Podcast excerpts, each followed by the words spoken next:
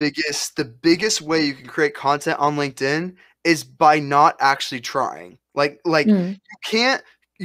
For me as a person, I can't like sit down and think about what to write.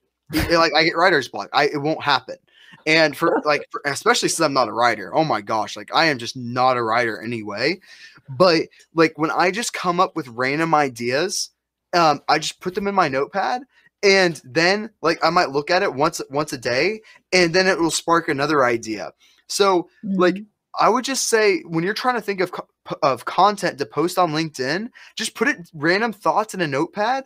And then as that seed starts growing in your mind, you'll start to get more things that you want to write about just as you work throughout your day. And it's just something that happens. That's something that you'll constantly think about until you eventually have a full paper to write, a full piece of content to write about. And that'll eventually end up being really, really, really good. So it just starts out with just random thoughts that you have, and then just go from there.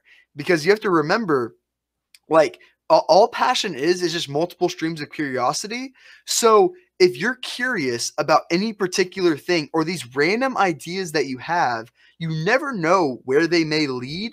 Your curiosity will follow, and eventually you become passionate about your content because you're following that multiple stream of curiosity. All these random thoughts you have are there for a reason. Random thoughts are not random. They're there because your external environment, you just can't think of why they're random, but they're not random. They're coming to you for a reason, and that is going to help you develop your thoughts and make it where you can have more content to write on LinkedIn.